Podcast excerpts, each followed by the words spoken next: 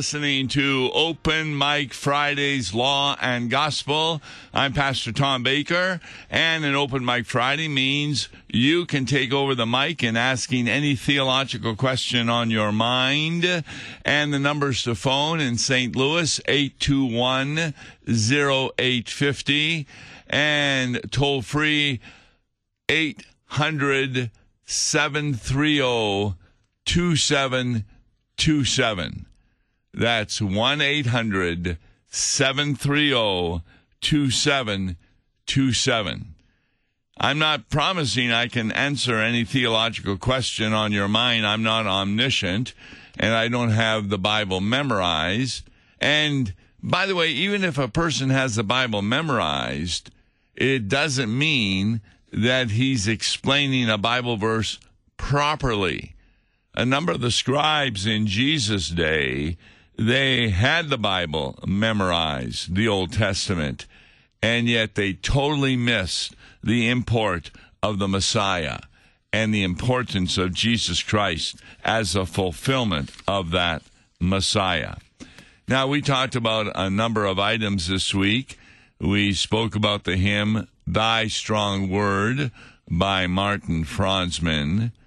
And then on Wednesday, we took a look at Proverbs 10, which I like to interpret from a law gospel point of view. And yesterday with Wes Reimnitz, we examined the bondage of the will in specifically talking about what does it mean that God hardened Pharaoh's heart. So, if you're at all interested in any of those subjects or anything else you might have on your mind. For example, you may have been reading the Bible and something was confusing about it. Well, don't hesitate to call about that, and we'll do the best we can in attempting to help you understand that. Okie doke. I think we're about ready to go to the phone line. And let's see. Hi, this is Pastor Baker. Is this Alan? Let me see. Have I got... How are you? Go ahead, Alan. You have James. Oh, James. You have James, Pastor. Okay. Yes. Okay. Yes. I'm ready. Well, I'm not ready for you, but go ahead. Okay, Pastor. Well, we wanted to call in early today because we have two questions and one scriptural application. Excellent. Okay. So our first question is duplicity a Christian trait, and can a Christian be duplicitous? That's the first question. Is duplicity a Christian trait? Okay. And can a Christian be duplicitous? The second question is being a saint and sinner at the same time a duplicitous state?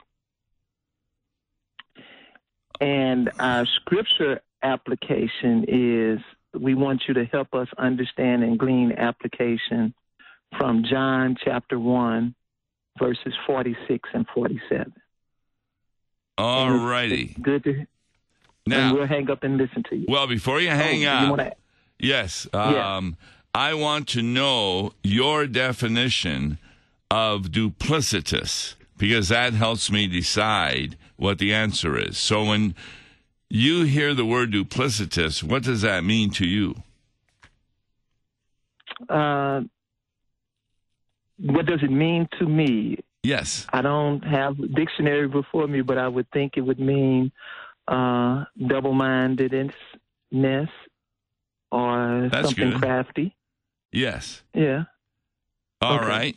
Well, taking that definition, I'll be glad to answer your question, okay? Thank you so very much, Pastor. All right. Thanks, James. All righty. Duplicitous, if we talk about it as being double-minded or crafty, that's already a negative. And you see, duplicitous means, it's coming from the original word, two things, that you have two things on your mind. For example, one could say, well, let's see, I want to go grocery shopping. I don't know whether I should go to Dierbergs or Schnucks, two grocery stores. Well, that could be kind of duplicitous in the sense that you are double-minded and you haven't quite made up your mind. That would not be a problem. But if being duplicitous means to be crafty, Paul has a very interesting statement where he talks about that when he came to the churches, he did not come in eloquence or wisdom of speech. And you wonder, why would he say that? Don't you want to be as eloquent as possible? Don't you want to be as persuasive as possible? But when you take a look at those original meanings in the Greek, the term eloquence and persuasion have really the meaning that you're doing it to manipulate somebody's feelings in order to get them on your side. Politicians do this all the time. Can you imagine you're going into a community and you want to be elected, and they're having a terrible time with taxes, student loans, etc. And the politician says, well, we need to raise taxes higher in order that we'll be able to fix streets, etc. Plus, student loans, that's a great deal, and we're going to put a higher percentage on what you owe back in order that other students may be able to get the loans. I don't think that person will be elected. A politician in that kind of situation will come in and say, we're going to reduce taxes so you can keep more of your money, build your business up larger, and those of you who are really overwhelmed with your student loans, we're going to find a way to kind of cancel them or reduce them so you can manage them. Now, there's a politician who's crafty in the sense that he's talking to people, meeting what he thinks are their needs. And when you do that, then you're giving an opinion that's quite eloquent. People will walk away and say, I really like what he had to say. He was quite eloquent. When reality, he was just working on your emotions, trying to get you to what? Elect him. So he had a self-interest reason. So, can a Christian be duplicitous in, say, witnessing? No.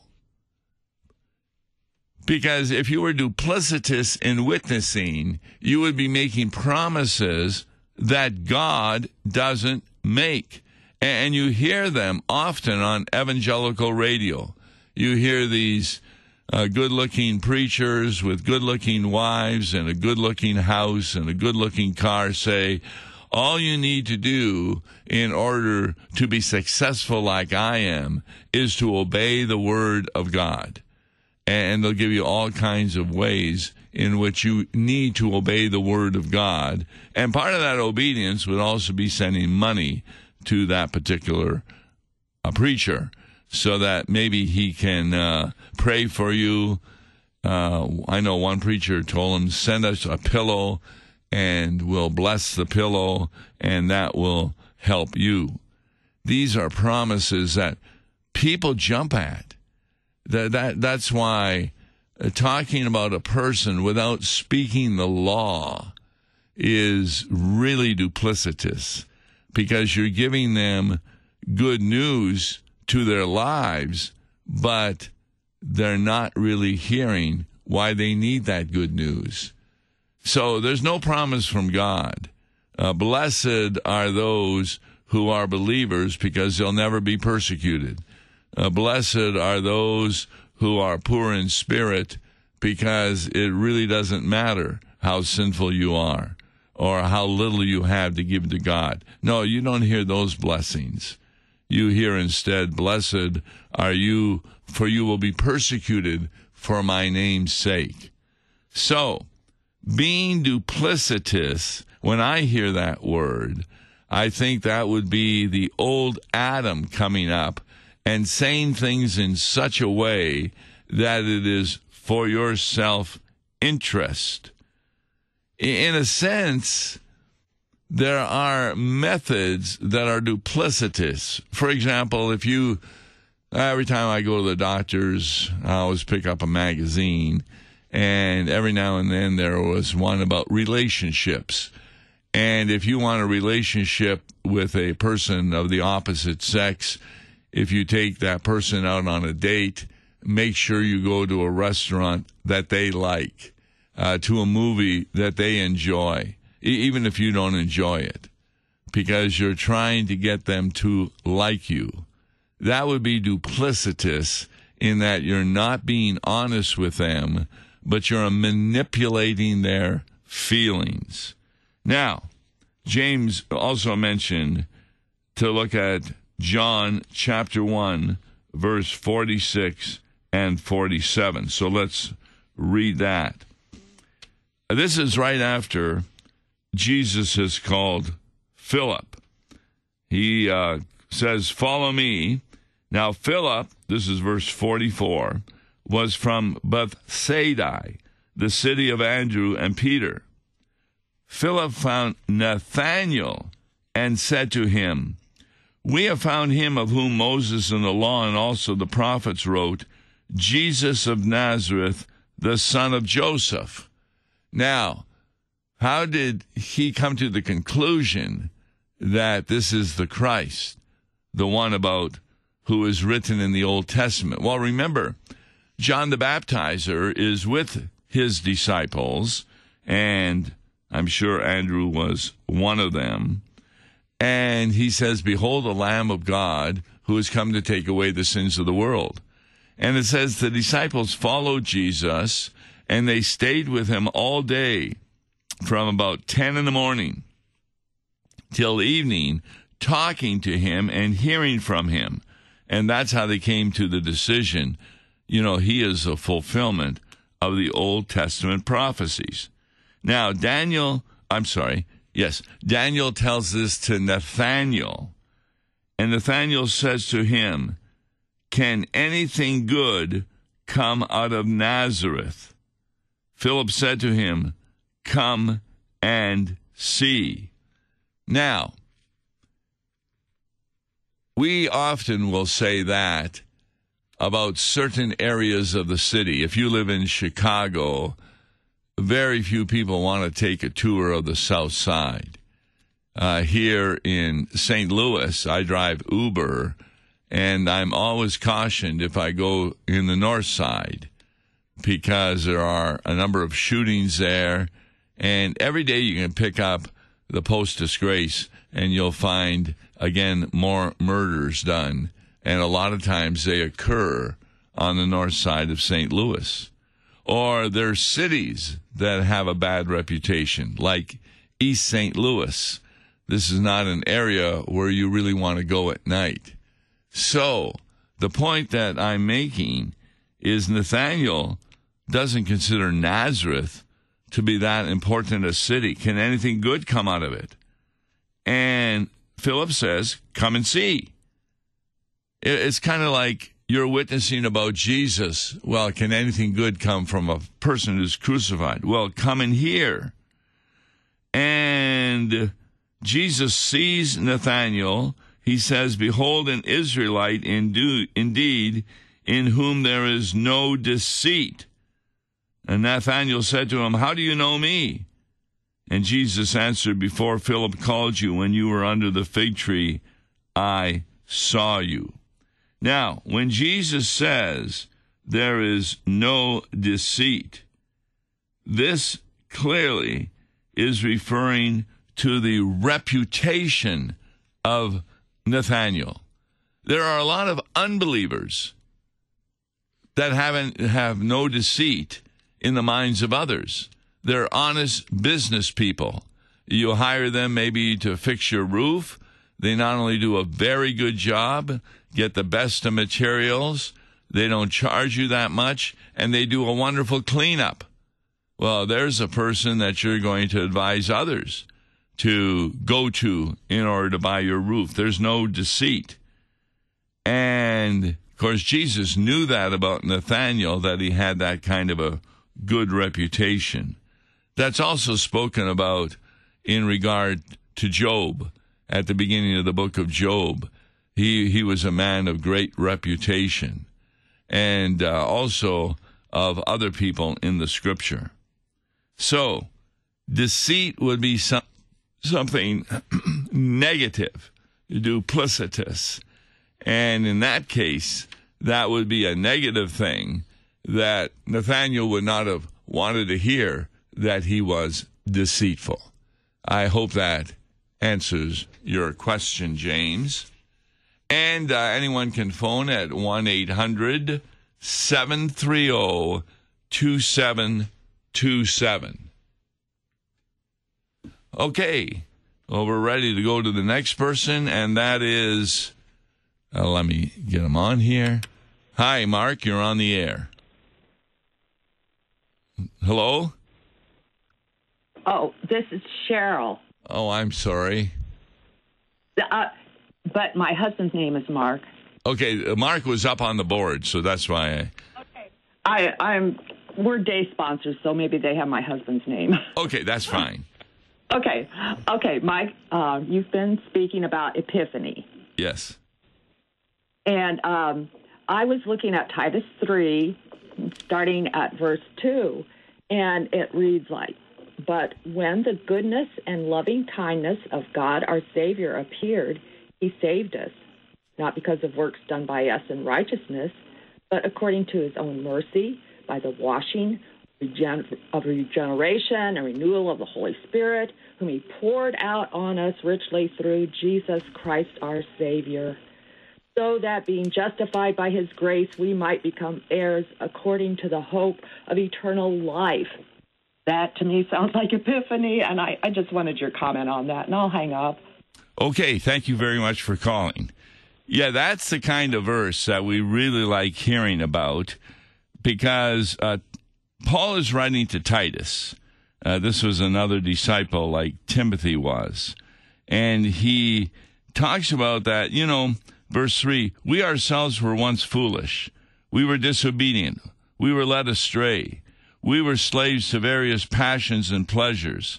We were passing our days in malice and envy, hated by others and hating one another." Now, that was Saul. Remember when he was out trying to kill Christians, persecuting them. And then he says, "But when the goodness and loving kindness of God our Savior appeared." Now, that was on that road to Damascus for Saul, who became Paul. "He saved us," verse 5, "not because of works done by us in righteousness."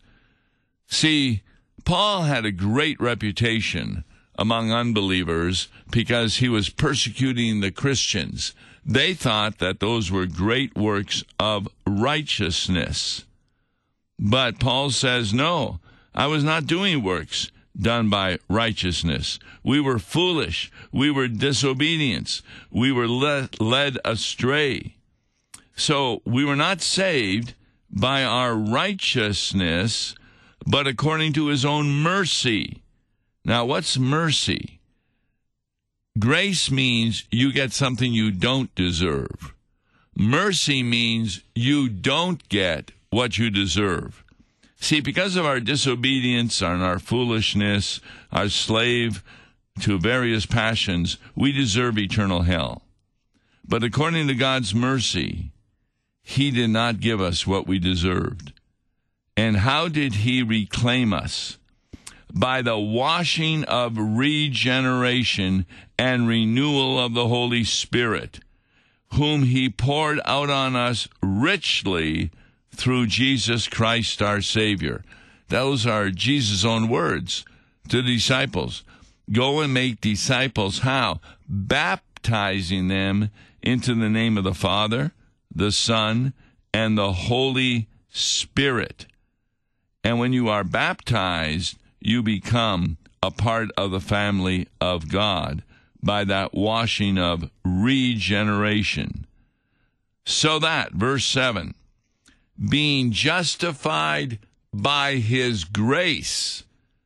You see, we are not justified by our works, We sometimes use the word justified, like somebody will say, why did you go over the speed limit? And you'll say, well, I was justified in doing that because I had my wife in the car. She was pregnant and about ready to give a birth. In fact, you hear a lot of times the police pulling someone over, and then when they find out of those circumstances, they lead the way to the hospital with their sirens on. So we consider ourselves justified when we have a good reason for doing what we're doing. But we have no good reasons as unbelievers for doing any good works except self-interest. So now we're justified by God's grace. So we got his mercy, which means that's why we were baptized. We did not receive what we deserved, eternal hell. We received eternal life because we were justified by his grace. Now, grace is God's attitude toward us in the sense that he loves us and he is going to give us what we don't deserve. And what was that? The forgiveness of sins, the robe of righteousness. That's what it means, being justified by his grace, so we might become heirs according to the hope of eternal life. Now, what's an heir? Well, an heir is maybe a child of a parent who receives something in the will after the parent dies. To be an heir means we receive also, after Jesus died, but he rose again, certain benefits, the forgiveness of sins, the robe of righteousness, heaven as our eternal home, and a number of promises that take care of us while we are here on earth. And verse 8, the saying is trustworthy. Now, that's just another way of saying that's something that we can believe in. And I want you to insist on these things so that those who have believed in God may be careful to devote themselves to good works. Now, isn't that interesting? The passage begins by saying that we didn't become righteous because of our works. And then the passage ends by encouraging us to be devoteful to good works. What's going on here? I thought good works can't save you. Well, think of a family. A child gets adopted. Maybe the child is 2 months old. The child has done no good work to be adopted. It's alive, but I've been involved with adoptions of children from overseas, and the parents-to-be haven't even met them yet. They may have a picture of them, a photo, but not until they get adopted do they receive them in the United States. Now, no good work did that child do to get adopted. But once the child is adopted, then they are careful to devote themselves to the good works in the family. What would be a good work? Wearing the clothes that they're given, sleeping in the bed that they're given, coming to the meals that are prepared for them, and maybe doing certain errands in the house. These are good works, but they don't make the child adopted. They are consequences of having been adopted. So that's why Paul is telling to Titus, you know, we got to be members of the family, but not because of our good works, because they were disobedient. They were slaves to various passions and pleasures. But then the Holy Spirit came to us and gave us new life. This is a wonderful Epiphany passage because it explains what Jesus Christ has done for us. And we're going to continue with that Epiphany theme on Monday's Long Gospel, where we look at another passage about Jesus. Till then, God bless. Listen to Law and Gospel each weekday morning at 9:30 on KFUO. For a tax-deductible gift to Law and Gospel, please make your check payable to Concordia Mission Society and mail it to Tom Baker, P.O. Box 28910, St. Louis, Missouri 63132. To give online, visit lawandgospel101.com or call toll-free 1-877-267-1962. Views and opinions expressed on Worldwide KFUO may not represent the official position of the management or ownership of KFUO, the Lutheran Church, Missouri Synod. If you'd like to comment on programs or topics heard on Worldwide KFUO, write us at KFUO, 1333 South Kirkwood Road, St. Louis, Missouri, 63122. You can also leave a question or comment on our comment line at 314-996-1542. We are the messenger of good news, Worldwide KFUO.